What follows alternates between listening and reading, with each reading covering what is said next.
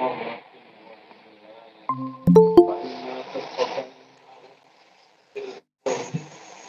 على إن الله لا يحب الظالمين ولا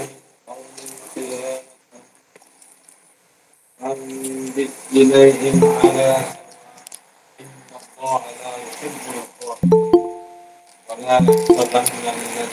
كفروا سبقوا إنهم لا يعلمون. Semuanya makhluk bergerak yang bernyawa yang paling buruk dan pandangan Allah ialah orang kafir, kerana mereka tidak beriman, iaitu orang yang terikat perjanjian dengan kamu. Dan setiap kali berjanji, mereka mengkhianati janjinya. Dan mereka tidak takut kepada Allah. Maka jika engkau, Muhammad, mengungguli mereka dalam peperangan, maka cerai-beraikanlah orang-orang di belakang mereka dengan menumpaskan mereka, agar mereka mengambil pelajaran. Dan jika engkau, Muhammad, khawatir akan terjadinya pengkhianatan dari suatu golongan, maka kembalikanlah perjanjian itu kepada mereka dengan cara yang jujur. Sungguh Allah tidak menyukai orang-orang yang berkhianat. Dan janganlah orang kafir mengira bahawa mereka akan dapat lepas dari kekuasaan Allah. Sungguh mereka tidak dapat melemahkan Allah. Ad-Dawab, sesuatu yang merayap di muka bumi.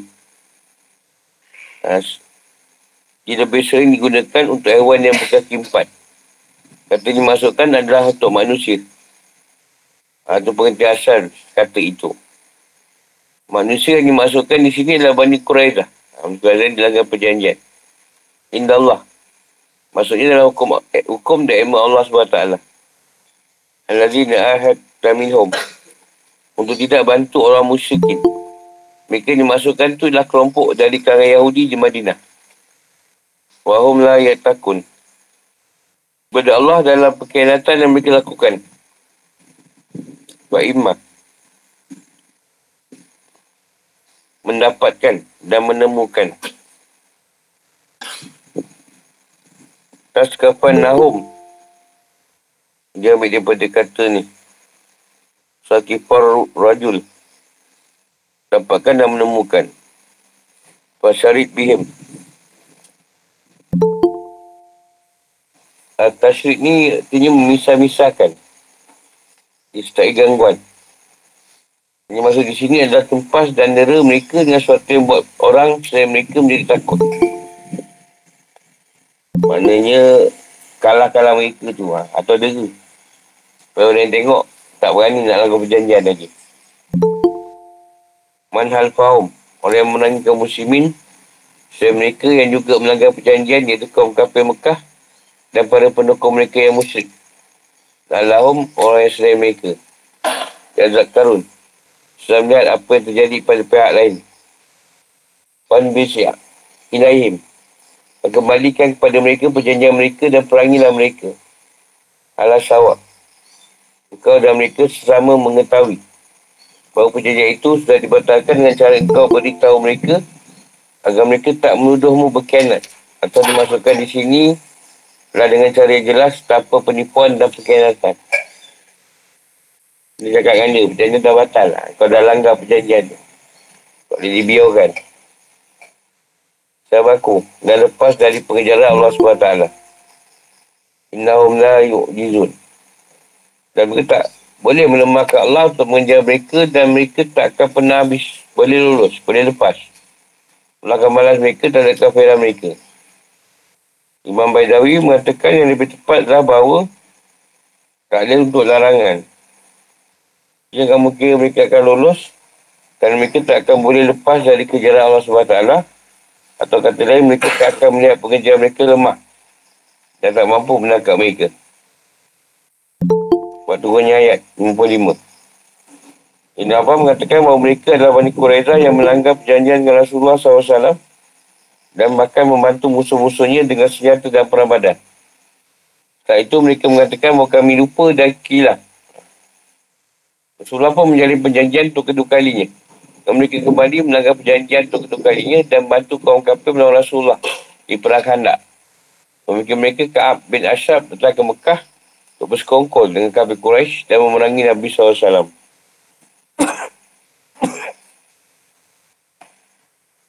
Sebab turunnya ayat 59. Ni dia buat perjanjian, lepas tu dia kata, lupalah.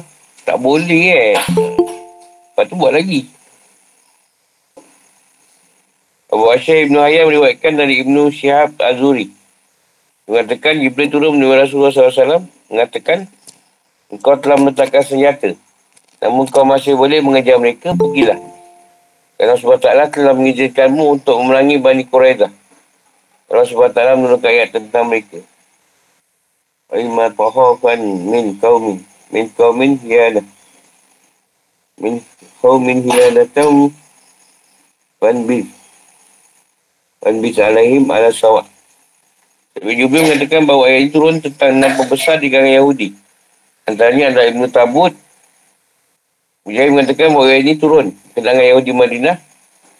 Pemimpin mereka Tarut, Ka'ab bin Ashraf. Di kalangan Yahudi, ia sama dengan Abu Jahal di kalangan musyrik Mekah. Dia standard Ka'ab ni sama dengan Abu Jahal lah. Jahat dia.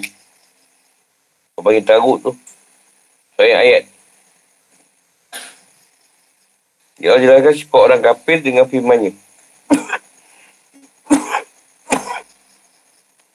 Kerana mereka adalah orang-orang yang zalim. Ya Allah kemudian jelaskan secara terpisah sebagai antara mereka yang lebih buruk dan membangkang daripada yang lain. Ya Allah jelaskan keadaan orang-orang musyrik Quraisy yang menangi Nabi SAW dan orang yang beriman di Badar. Allah jelaskan sifat kelompok lain yang juga memerangi Nabi SAW, iaitu Yahudi di Madinah.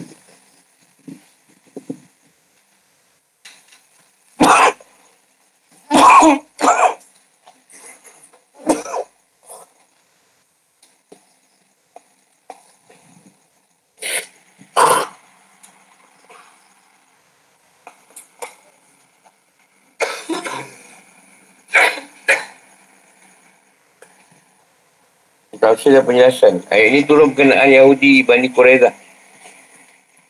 Substansi. Dan ayat ini adalah maksud terburuk yang hidup di permukaan bumi dalam hukum dan pandangan Allah. Ialah orang kafir yang melanggar dan merosak perjanjian. Ya Allah tengok yang paling buruk ni orang kafir. Yang dah janji lepas tu dia rosak kan. Mereka lah makhluk Allah yang paling terburuk disebabkan dua sifat yang mereka miliki. Biasa langgar.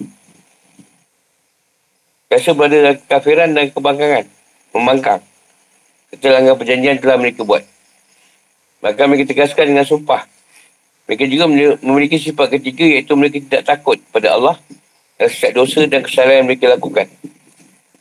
Mereka takkan takut padanya dalam pengkhianatan dan pelanggaran janji yang mereka buat. Ya Allah SWT sifatkan mereka sebagai manusia terburuk, sebagai syarat bahawa mereka telah sampai ke darjat binatang ternak. Maka mereka lebih buruk lagi. Dan tak ada manfaat yang dapat diharapkan dari mereka. Sebab ini firman Allah SWT tentang orang-orang yang sama dengan mereka.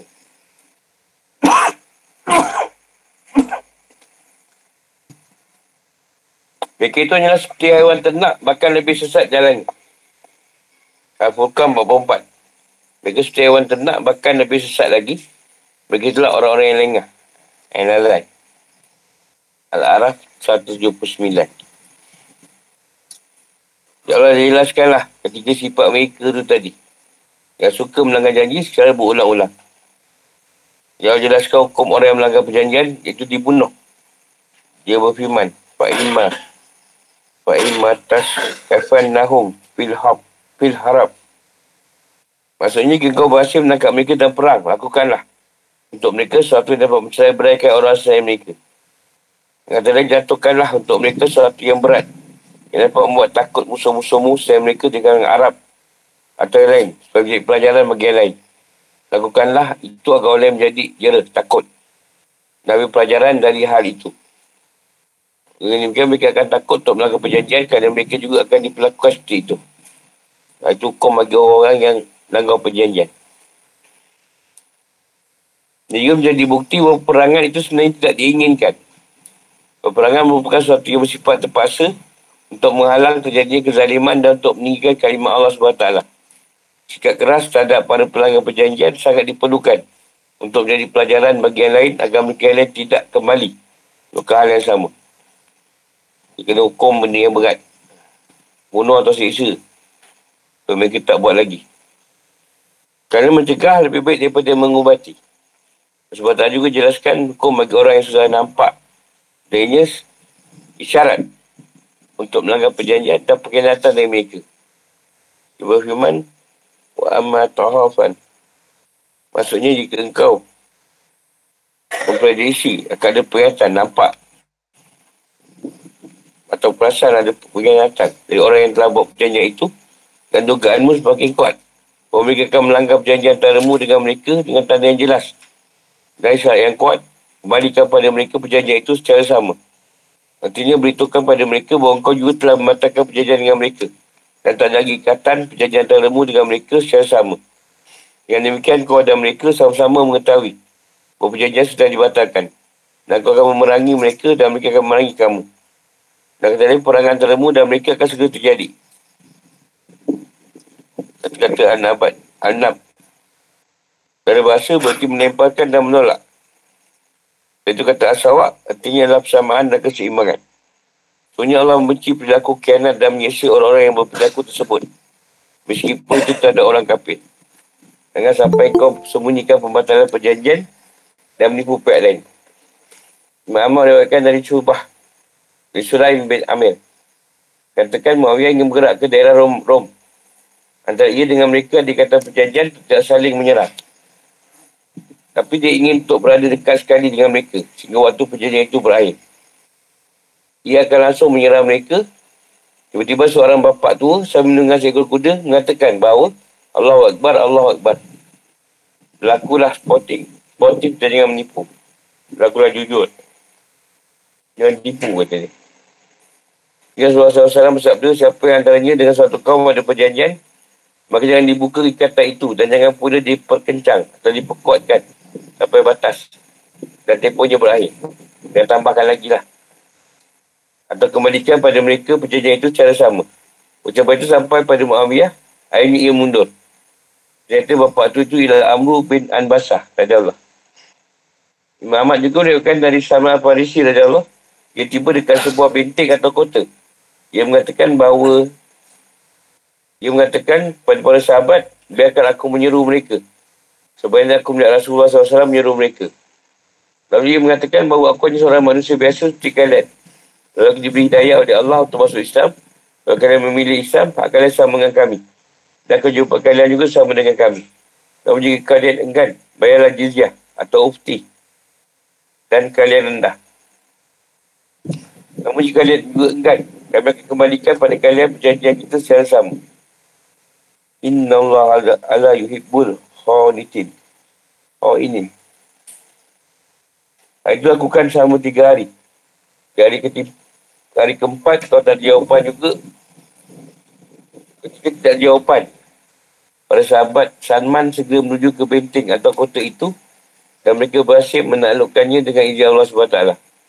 Yang baik diriwayatkan bahawa Nabi SAW bersabda, ada 3 hal. Orang muslim dan orang kafir sama saja dalam 3 hal itu. Siapa yang kau buat kesepakatan dengannya, maka tepatilah kesepakatan perjanjian itu, baik ia muslim maupun kafir. Kerana perjanjian itu adalah untuk Allah. Siapa yang antaramu dengan orang lain ada hubungan silaturahim, maka hubungkanlah baik orang itu muslim maupun kafir. Dan siapa yang menitipkan amanah padamu, maka tunaikanlah padanya, baik ia seorang muslim maupun kafir. Dan orang ingatkan bahawa orang yang berkhianat ni azab akan menimpa mereka. Ataupun yang cepat lepas dari Nabi SAW di Perang Badar. Dan yang lain yang agar tak ada rasa kecewa dalam hatinya dan orang-orang yang telah menyiksanya secara berlebihan. Allah SWT juga berfirman, wa yasaban wa la yasaban alladziina kafaru sabaku innahum la yu'jizun. Artinya, janganlah orang kafir itu mengira bahawa mereka akan bisa lepas begitu saja atau selamat dari sesaan terhadap peringatan mereka. Jangan kira bahawa mereka akan boleh lepas dari kami dan kami tak boleh mendapatkan mereka. Mereka berada di bawah kosaan dan dalam genggaman kehendak kami. Jadi mereka takkan boleh melemahkan kami. Jadi firman Allah SWT, ataukah orang-orang yang mengerjakan kejahatan itu mengira bahawa mereka akan luput dari azab kami, sangatlah buruk apa mereka tetapkan itu. Al-Ankabut 4. Mereka juga tak boleh lepas dari Allah SWT. Mereka pasti akan dibalas atas kekafiran mereka. Sebab ini firman Allah SWT, janganlah kau mengira bahawa orang yang kafir itu dapat lepas dari sesaan Allah di bumi. Setelah tempat kembali mereka di akhirat adalah neraka. Akibat seburuk-buruk tempat kembali. An-Nur 57. Allah SWT juga berfirman, dan ketahuilah bahawa kamu tak dapat menamakan Allah, dan sungguhnya Allah menghinakan orang-orang kafir. At-Taubah 2. Bagi ayat ini bukan penenangkan Rasulullah. Dan Allah SWT akan balas orang kafir yang telah menyakitinya, dan memutuskan harapan mereka untuk boleh menang mendapat orang beriman. Ini sebab pengkhianatan perjanjian tu banyak masalah dan peperangan.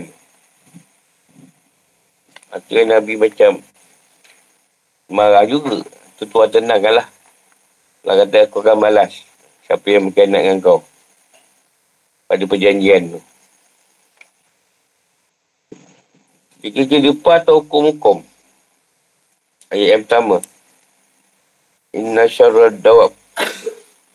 Dia menjelaskan sifat-sifat Yahudi di kalangan Bani Qurayzah. Mereka lah orang kafir dan selalu melanggar perjanjian atau kesepakatan. Mereka tak takut pada Allah dan melakukan pelbagai penipuan dan perkhianatan. Di para ulama ilmu Al-Ma'ani, ilmu tentang kaidah bahasa Arab. Kejadian ini banyak menjelaskan sifat mereka selalu melanggar perjanjian secara berulang kali. Ibn Abbas mengatakan bahawa mereka adalah Bani Qurayzah. Mereka melanggar perjanjian bersama Rasulullah SAW, pakai batu orang musyrik dan menangis Rasulullah dengan persenjataan di Perang Badar. Mereka tolong bagi senjata. Bila ditanya, mereka kata mereka lupa. Kami lupa. Rasulullah SAW buat perjanjian lagi dengan mereka. Dan mereka langgar balik di Perang Khandaq. Yang Allah SWT jelaskan apa yang mesti dilakukan oleh Rasulullah SAW terhadap orang yang melanggar perjanjian itu, yang berhasil ditangkapnya dalam peperangan. Iaitu suatu yang berat akan menjadi pelajaran bagi yang lain. Dan Allah jelaskan juga apa yang mesti dilakukan pada orang yang sudah nampak darinya tanda-tanda melanggar perjanjian dan berkhianat, iaitu ketika dia berfirman Fanbash ilaihim ala sawa, iaitu buanglah perjanjian itu, beritahu kat mereka bahawa perjanjian itu dah berakhir, dah terbatal. Jadi berperanglah sama sendiri. Atau beriwayatkan dari Mujahid, ayat ini turun berkenaan dengan Bani Qurayzah dan Bani Nadir. Di ayat apa ni? Basyarid Bihim Manhal Fahum. Berhubungan dengan Bani Qurayzah yang perkaitan mereka begitu jelas berpihak pada orang kafir Quraisy dan Perang Khandaq. Dan ayat satu lagi ni Wa imma tahafan. Ini mengambil cerita Bani Nadir dan pihak-pihak selain mereka yang dikuatirkan akan berkhianat. Ibn Arabi melemparkan sebuah tanda-tanya tentang ayat Wa imma ta'afan. Dan dia sendiri jawab tanda-tanya itu. Ia mengatakan bahawa bagaimana mungkin dibolehkan membatalkan perjanjian ketika ada kekhawatiran atau adanya perkhianatan dari pihak lain. Sementara setakut itu baru bersifat dugaan yang belum sampai ke tingkat keyakinan. Bagaimana mungkin keyakinan yang ada pada perjanjian yang telah dibuat boleh digugurkan oleh dugaan adanya perkhianatan? Jawapannya boleh dari dua sisi. Pertama, kekhawatiran di sini maknanya adalah keyakinan. Benarnya harapan boleh bermakna meyakini atau percaya. Dan firman Allah SWT, kenapa kamu tidak takut akan kebesaran Allah? Surah Nur 13. Kedua, dia nampak tanda pengkhianatan dan ada bukti-bukti yang kuat, maka wajiblah buang perjanjian itu agar bertahan dalam perjanjian itu dan tidak menemuskan pihak muslim dan kehancuran. Maka hal ini boleh menggugurkan keyakinan dengan dugaan kerana sebuah keterpaksaan. Dengan kata lain, firman Allah ni ta'afan ni bermakna mengetahui dan boleh bermakna menyangka persangkaan. Cukup kalau dalam keadaan terpaksa. Sementara itu pengkhianatan atau pelanggaran itu sudah diketahui dengan pasti, tak perlu lagi proses penyerahan perjanjian pada mereka. Nabi SAW langsung bergerak ke arah Mekah pada Am Al-Fat, tahun pembahasan Mekah untuk menaklukkan penduduk Mekah. Sebab sudah jelas bahawa mereka langgar perjanjian, tak perlu menyerahkan dulu perjanjian kepada mereka. Kata perlu cakap batal, sebab dia langgar perjanjian itu terang. Hal tersebut juga menjadi bukti yang jelas bahawa Islam mewajibkan umatnya untuk memelihara perjanjian sama musuh dan diharamkan khianat terhadap mereka. Mungsi riwayatkan dari Abu Sa'id Al-Qutih yang mengatakan bahawa Rasulullah SAW bersabda, "Setiap pengkhianatan memiliki bendera di hari kiamat. Nanti ia akan ditinggikan sesuai dengan dekat pengkhianatannya. Ketahuilah tak ada pengkhianat yang lebih besar pengkhianatannya daripada pemimpin masyarakat dalam musim."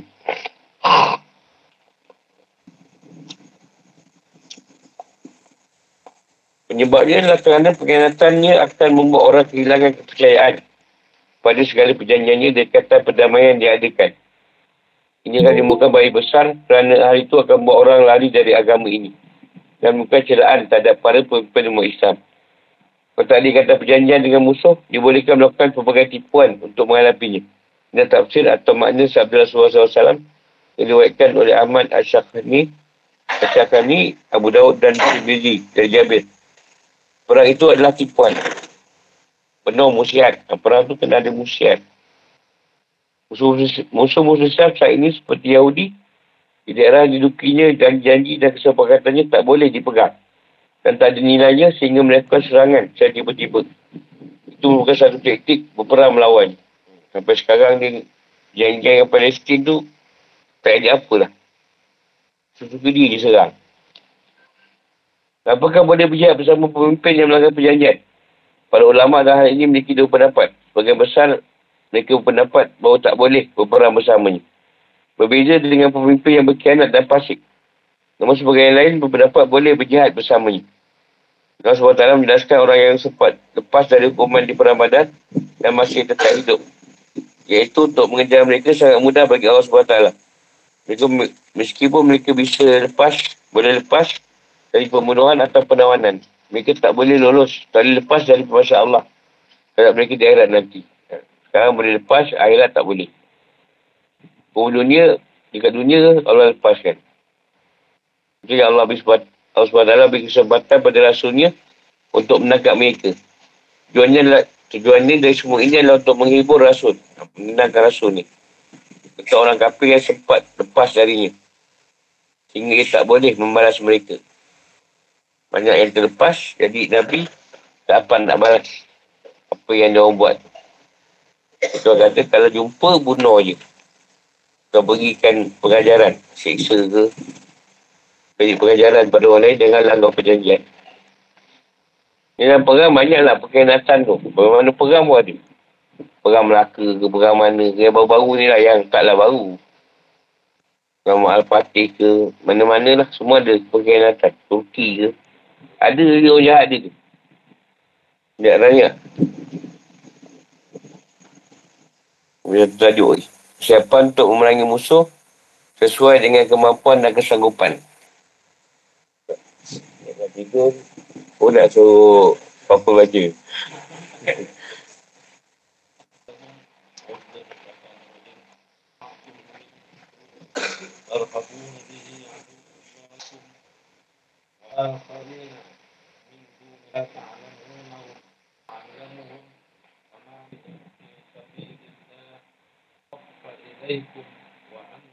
Dan bersiapkanlah dengan segala kemampuan untuk menghadapi mereka dengan kekuatan yang kamu miliki dan dari pasukan berkuda yang dapat mengentarkan musuh Allah. Musuhmu dan orang-orang selain mereka yang kamu tidak mengetahuinya, tapi Allah mengetahuinya. Apa sahaja yang kamu impakkan di hadapan Allah, saya akan dibalas dengan cukup padamu dan kamu takkan dizalimi atau dirugikan. Al-Anfal ayat 60. Wa'iddu, siapan untuk masa yang akan datang. Lahum, untuk merangi mereka. Min kuah. Nabi SAW bersabda 3 kali. Sebagaimana diriwayatkan oleh Muslim. Ketahuilah, kekuatan itu adalah memanah. Memanah itu satu kekuatan. Kalau sekarang ni memang banyak guna senapang lah. Tembak-penembak. Dulu memanah. Selain ini, kekuatan itu adalah segala sesuatu yang diperlukan dalam perangan. Wamin ribatil khail, digunakan untuk kuda yang ditambat atau diikat di jalan Allah SWT. Maksudnya kata tadi, ribatul khail adalah menahan dan melihara kuda untuk digunakan jalan Allah dan mempersiapkannya untuk jihad. Dahulu kuda merupakan kerana perang yang sangat penting dan yang penting dalam perang. Terhibur Nabi membuat takut irhab. Al-irhab yang berarti menimbulkan rasa takut yang disertai rasa gementar. Wallahu wa'aduwakum. Dahulu mereka adalah kaum kafir Mekah, namun sekarang setiap orang yang memusuhi Islam dan membuat konspirasi untuk masuk ke Islam adalah daulah Islam. Dahulu orang kafir Mekah, kafir Quraidah, tapi ayat ni tadi untuk semua orang yang berlawan dengan Islam. Fahurina min dunia, orang lain dari kalangan munafik dan Yahudi. Yuwafu ilaikum, bahasanya untukmu, wa antum la tuzamun, tak sedikit pun bagimu yang berkurang. Sesuai ayat, Allah SWT perintahkan Rasulnya untuk menghancurkan orang-orang yang melanggar dan membatalkan perjanjian serta mengembalikan perjanjian kepada orang-orang yang dikhawatirkan akan melakukan hal yang serupa. Kayaknya Allah perintahkan untuk melakukan persiapan kepada orang kafir. Ini bukan suatu perkara yang logik yang lumrah terjadi. Selanjutnya pembatalan perjanjian dan prediksi terjadi perang. Ini ayat perang lah. Rasul hancur ke orang kafir atau yang melawan dengan Islam. Rasul Ta'ala tafsir dan penyiasan. Rasul Ta'ala merintahkan orang beriman untuk mempersiapkan berbagai senjata perang yang sesuai untuk setiap masa dan persiapkan pasukan perang dengan kemampuan tertinggi. Dan pasukan merupakan benteng dan pertahanan umat yang kuat. Tentunya semua itu sesuai dengan kemampuan dan kesanggupan. Allah SWT berfirman, Mu'aidu lahum mas tataktum. Maksudnya persiapkanlah untuk melengi musuh dari segala macam kekuatan, material dan moral. Dan sialan dengan keadaan setiap masa dan tempat yang kamu sanggup. Seperti kuda yang ditambat di benteng dan daerah perbatasan. Dan tempat itu merupakan tempat masuknya para musuh untuk menyerang sebuah daerah. Sepadanlah. Pada masa dahulu, kuda merupakan sarana perang yang sangat penting.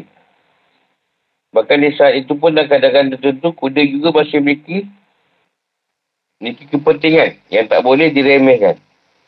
Jadi penggunaan senjata putih, pegang memata-matai, apa ni sebut memata, mata ni, spy-spy.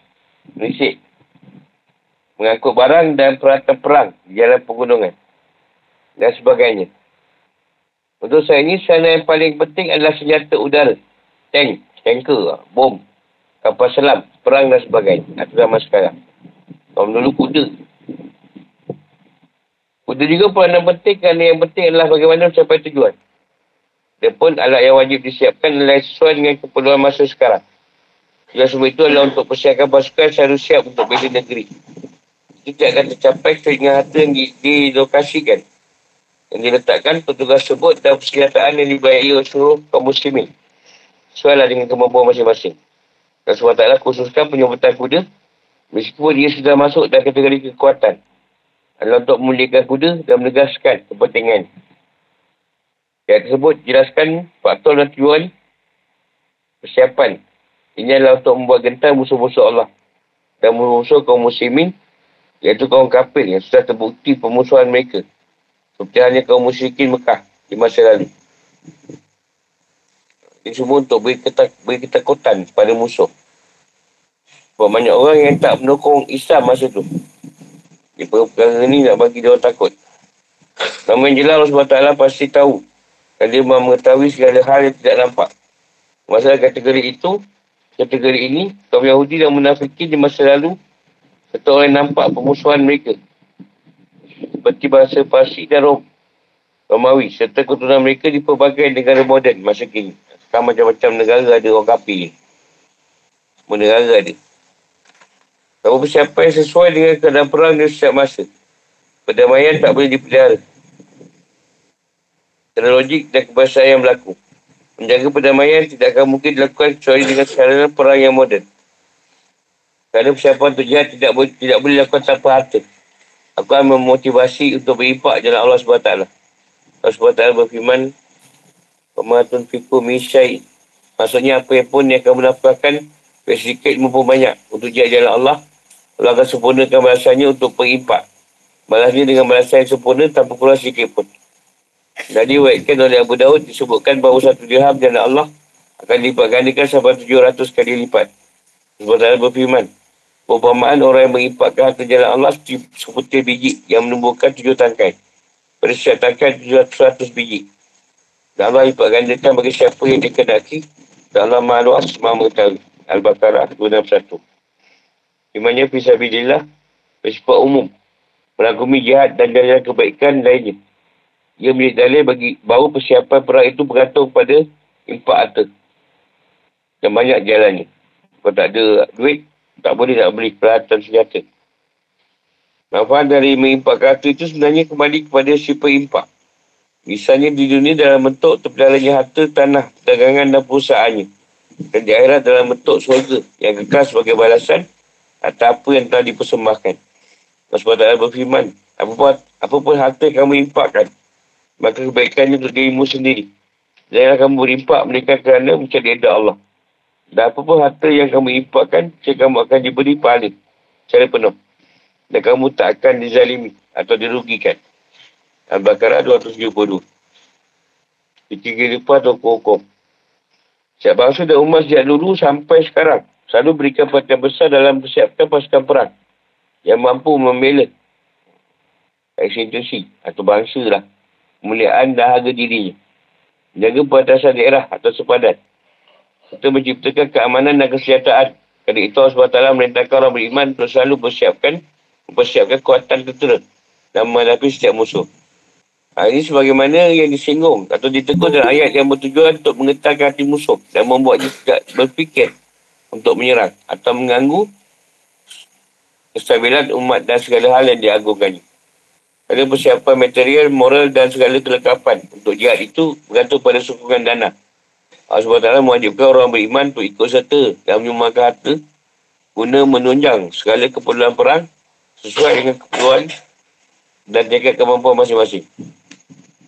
Berapa ulama kalangan Malikiyah menjadikan ayat ini sebagai dalil yang menganjurkan untuk mewakafkan kuda dan senjata serta membuat gudang untuk itu sekaligus petugasnya sebagai persiapan untuk menghadapi musuh. Para ulama sendiri berbeza pendapat tentang mewakafkan haiwan seperti kuda dan unta. Mereka terbagi dalam 2 pendapat. Ada pendapat yang melarang, iaitu Abu Hanifah. Ada yang membolehkan, iaitu Syafi'i. Dan menjadi ulama. Tempat terakhir, inilah yang lebih benar berdasarkan ayat di atas. Jadi, sabda Rasulullah tentang Khalid Al-Walid. Adapun tentang Khalid, sungguhnya kalian telah menzaliminya. Kerana ia telah mewakafkan baju perang dan semua peralatan perangnya kepada Allah. Khalid ni semua dia wakafkan. Tak ada, dia punya sendiri. Sampai itu, haiwan juga merupakan harta yang boleh dimanfaatkan. Di sini tak boleh wakafkan. Untuk berperang tu. Tapi boleh juga. Kau nak pakai buat basan. Tapi jangan dengar lah pula. Haiwan juga merupakan harta yang boleh dimanfaatkan atau sesuatu yang boleh dikategorikan sebagai takarub kepada Allah. Sehingga dengan demikian, ia boleh diwakafkan sekiranya rumah dan tanah. Itu untuk mengimpak lah pada peperangan.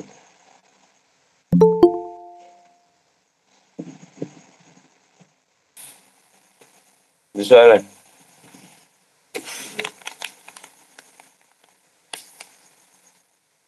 Ada soalannya mereka? Yang saya tengok tu bisa. Apa tok kat? Sebab dia tak belum misai tau. Video itu.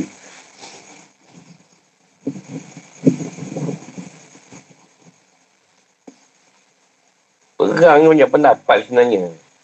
Ini yang orang letakkan. Contoh perang umat Islam. Macam Syria lah, Palestin. Masalahnya kita nak impak. Yang kita nak beri impak tu betul ke sampai pada orang yang nak bagi dia orang? Ini masalah ni. Takut tangan scammer kan nampak?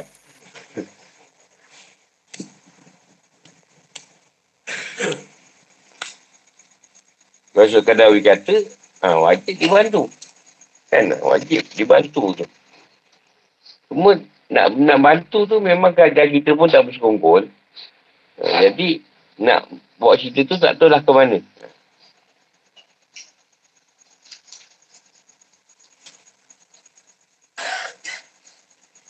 Dan negeri Islam pun macam tak nak bantu je kat situ. Macam biar orang je. Dia masalah tu.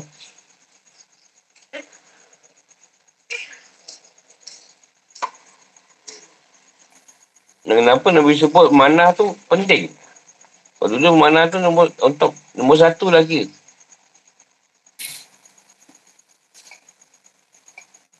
Ini dia bagi apa manah? Mudir? Jawab dia. Dia bukan badan Islam dia semua. Semua yang pegang kat Islam orang kafir memanah tu utama. Pasukan manah. Nombor satu. Tapi saya memanah apa yang lebih utama? Ha? Perempuan? Perempuan? Oh, Askar jawab tu terpaksa juga lagi tertimbul. Kalau oleh jawab tu ditolak awal-awal. Lupa macam mana tu?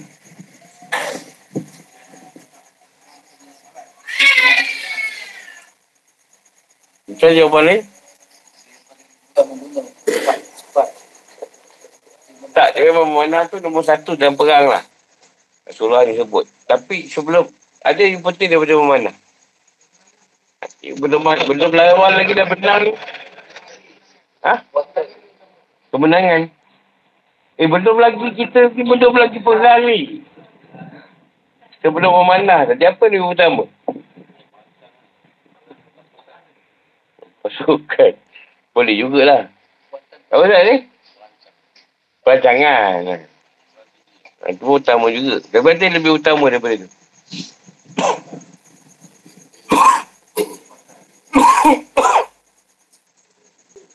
Kekuatan kuda pun tak apa penting kah?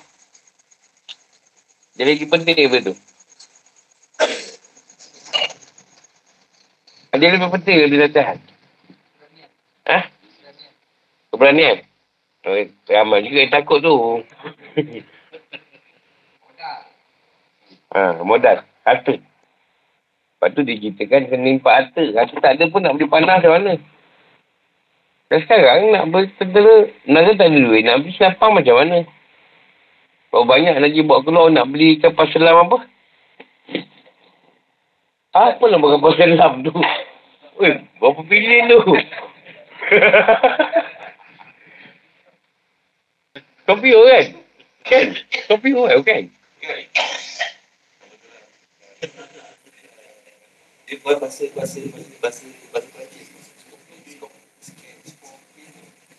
Topio ni?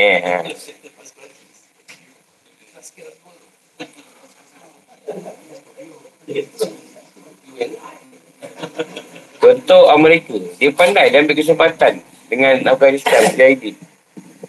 Dia hantar senjata, Mujahidin fight dengan Rusia, menang kan?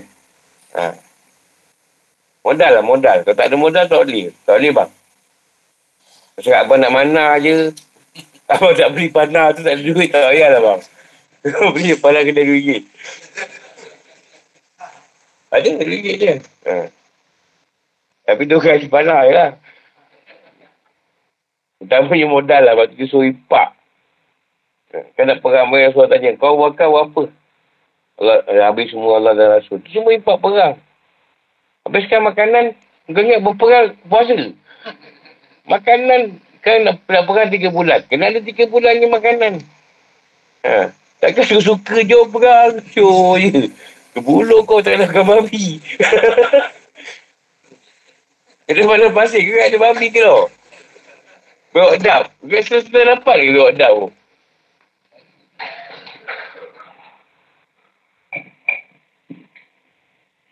Dia cakap kapil lah babi tu. Orang Islam. Islam tak luarkan babi. Sebab orang kapil dia bekalan babi pada utama dia akan bawa. Ha.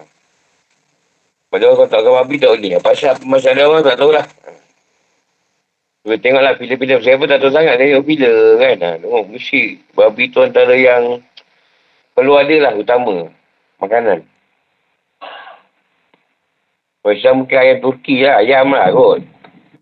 Ayam buat 2 hari dah mati.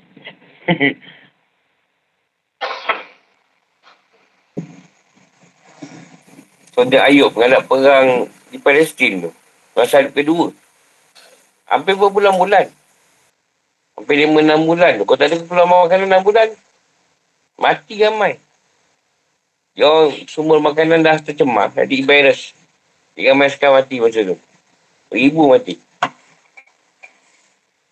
Perubatan takkan tak ada. Takkan nak macam tu tak apalah kau mati je lah. Mesti tolong. Dah sikit kan, takkan tak tolong. Banyak orang modal. Dia kata duit dululah. Kali kita panah tu. Kau teror jona pun tak ada duit, tak payah lagi perang. Tu yang apa?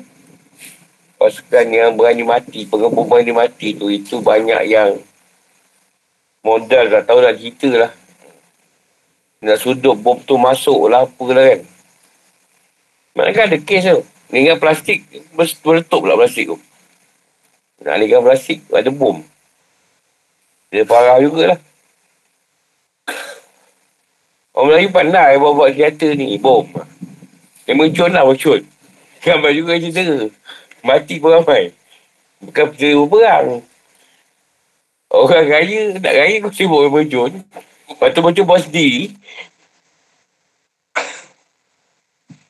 Dia bukan apa, dia orang buat sendiri. Tak dia betul-betul mantap. Oh. Tak ada yang putar mentor dia dengar. Tak ada sekarang dah banyak. Macam mantis pun dah bawa. Itu pun dah mengamuk orang budak-budak. Itu belum merdeka lagi. Kan dulu tak ada. Memang kita mana ada. Tu lah, tak lantin macam bapak kecil je. Lantin petayat tak ada sikit. Tentu. Dapat awal juga tu. Dalam yang meriam. Meriam bulu. Pecah pula bulu. Dah masuk hospital apa orang. Dia modal lah harta. Modal tu kena ada. Tu yang tuan suruh kita impak. Kalau ada peperangan lah. Sekarang ni impak ke arah lain lah. Berlawan nafsu pula. Perang ni. Mana lebih senang? Orang nafsu ke perang yang macam ni? Ramadan, kandak semua tu. Mana lebih senang? Yalah betul lah tu. Dia lebih senang ya. Mana nak usul dia tentu saya tau. Saya silap kau lagi setan. Nafsu makan pun tentu boleh lawan bang.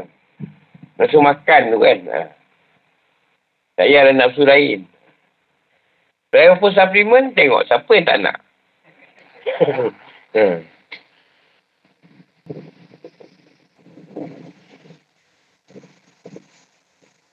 Modal yang utama.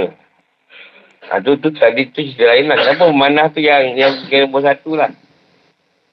Itu tadi cerita lain. Soalan lain. Adik, Askar jawab dia. Menembak kiri panah tu. Apa-apa dia punya ni. Kelebihan ni. Saya tak rasa menembak, saya tak tahu. Dah, maknanya apa yang ni lah. Maksudnya tu. Fokus tu dalam nak menembak tu. Dia kenapa surah sebut 3 kali tu. Dia ada 3 yang keluar tu. Manah tu kita menembak lagi tu. Sebab tu yang nombor 1. Pandaian. Pada mata bulau benda. Nak pandai pun tak jadi. Mata rabut. Kau sendiri kau tembak. Mati pula. Member sebar depan nak main pedang. Aku tembak.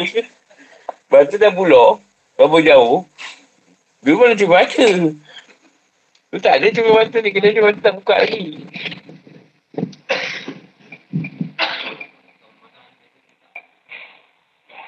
Memang biasa. Biasa memang dia yang utama.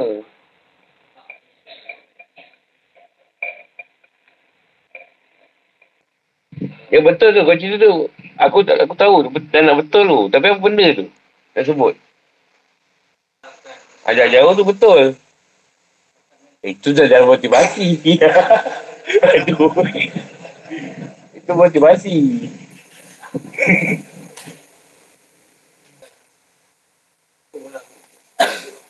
Dah apa-apa lah tu. Senang bunuh ramai orang. Senang sebut ayat. Ramai senang mati. Kau pedal orang belum tentu lagi. Seorang je. Mana ada sekali pedal apa orang mati. Panah lah. Sekali panah. Kan?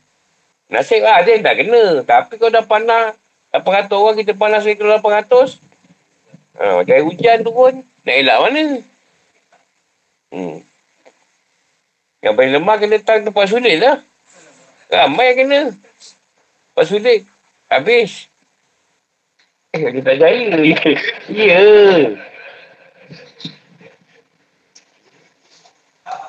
Dia datangkan macam ni. Kalau dia, kita jatuh ni ke bawah, takkan kau begitu dia termasuk dalam lubang. Pecah cakap. Pecah. Dia dah takut.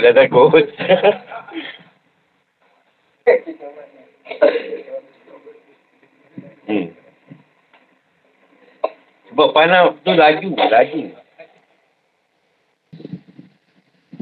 Itu dekat apa pasal kita ramai tu yang memanah kan. Laju tu. Dia pergi. Memanglah nasib lah tak kena. Tak kena tu tak apalah. Kau kena di bahagian bawah dia attack kau. Dia attack bawah tu. Tanya. Sebab laki dia lemah kat situ. Entah situ dia habis lah. Tempat lain dia kuat lagi.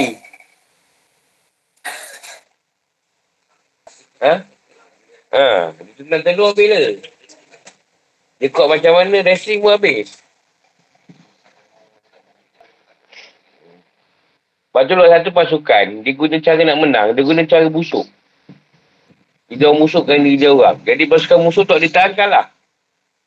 Lawan pedang, busuk tak boleh tahan. Dia rumah orang tarik lah apa kan. Kalah. Pasukan Islam masa tu kalah. Tak ingatlah tu dari mana. Dia cuba taktik tu. Dah lama lah tu. Oh, sebab. Dia pasal tak mandi kata dia. Bangla tak? Orang Bangla ke?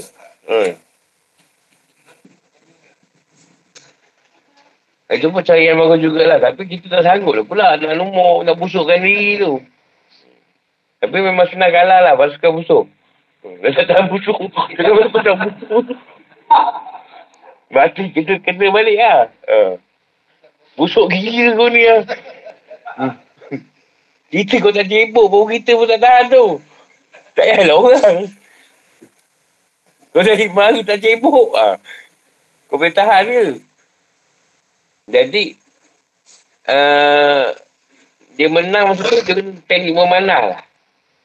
Dia tak dekat sebab baru tak ditahan. Jadi panah je lah. Cara panah je lah yang boleh ni. Lawan puak yang busuk tadi. Yang lain tak boleh dah dekat, tak boleh tak tahan. Busuk bukan busuk biasa tau. Busuk azab ni. Boleh mati lah kalau baru.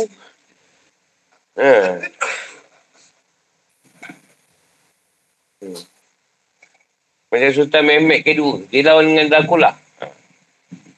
Hungary punya tentera. Bal nama dia. Jadi dia memang dah kalah banyak kali. Sebab Bal ni dia guna teknik gerila. Dia orang pergi je, dia orang serang. Lepas tu lari.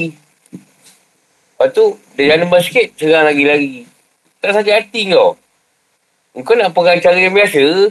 Kan kau sana, aku sini. Pegang macam tu. Tak, ni tak nak pegang macam tu. Kalau lalu kat hutan tu kapur, dia pergi serang. Lepas tu lagi. Dia pandang-pandang cabut. Itu yang Sultan Mehmet yang kedua tu. Kalah tau. Al-Fatih kat tu. Mak Al-Fatih. Ada filem dia tu. Dracula tajuk dia. Tepat dengan Sultan Mehmet tu.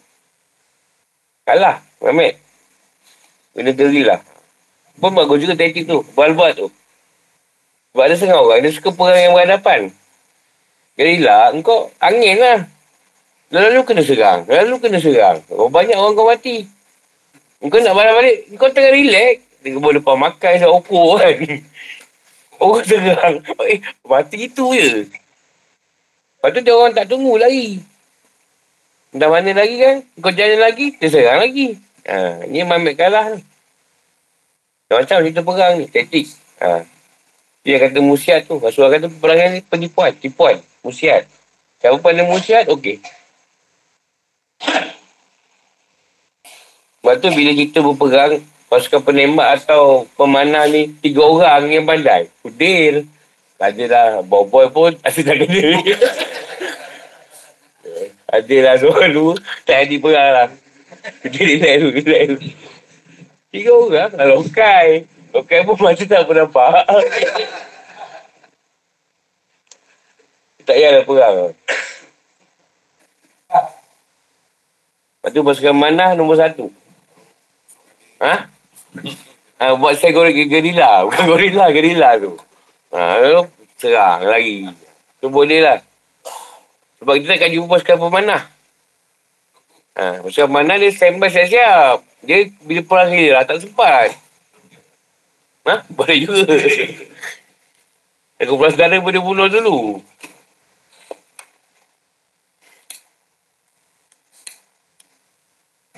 Bawa mana kuda. Zaman dulu kuda lah. Sekarang macam-macam lah. Jet ada. Paselam. Kapal laut. Kereta tang. Longkan tu buat kereta tang tu.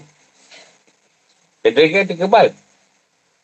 Longkan buat tu. Tang tu kebal. Lagi dahsyat.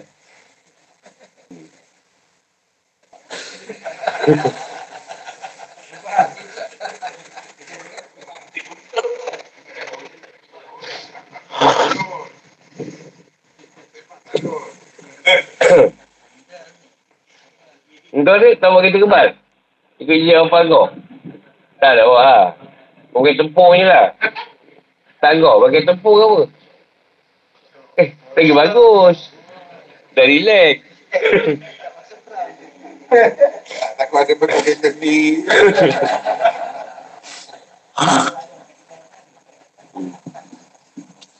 Saya kereta kebal tak boleh perang.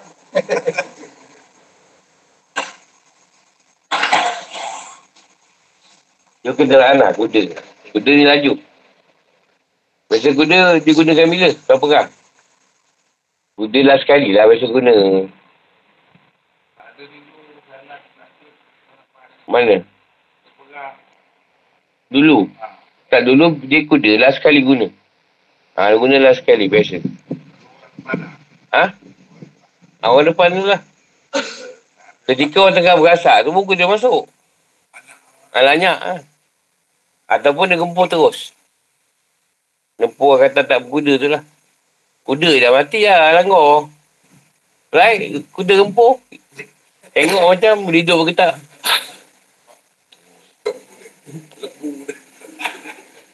Bola-bola anggur carap. Tapi saya perangkan balik zaman dulu balik. Itu beradil lah. Jangan balik zaman pedang balik. Baru dia adil balik lah. Kalau sekarang tak payahlah perang buang masa je. Dia tekan hutang. Habis lah. Tak payah lukan dalam benda masa nak hidup. Biar orang muda esok nguruskan.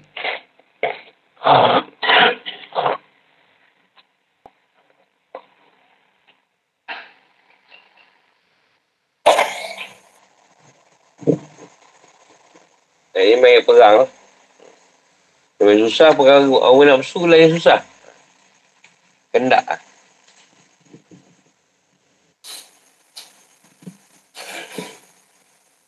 Soalan.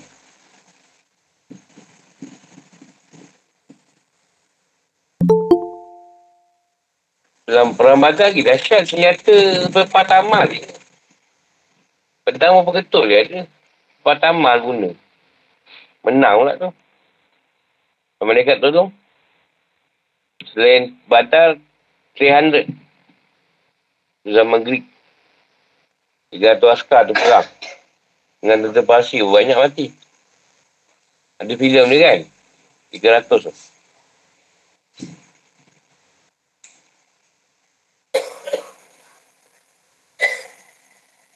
Perang kapal paling penat lah. Kalau mabuk tak payah lagi perang naik kapal. Masa je. Sebab dia paling bahaya sebab mabuk. Yang tak mabuk, pergilah. Ha? Ombak dah kuat, dah perang apa? Dia pula wek-wek. Mati gitu je. Semua mati gitu je, kena bunuh.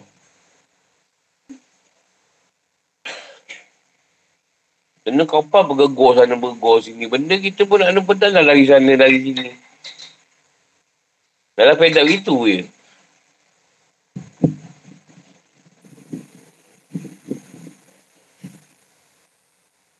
Lagi nak tanya. Eh, aku satu. Sampai itu lah.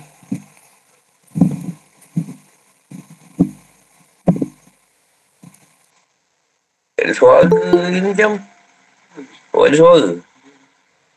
Ada dulu dengar-dengar. Oh, dengar. Eh, Brody ada lah. Ada guru. Kasih guru. Lepas itu tak kumpau tu. Sampai situ tu. InsyaAllah kita orang mudi dari bersih. Assalamualaikum warahmatullahi wabarakatuh.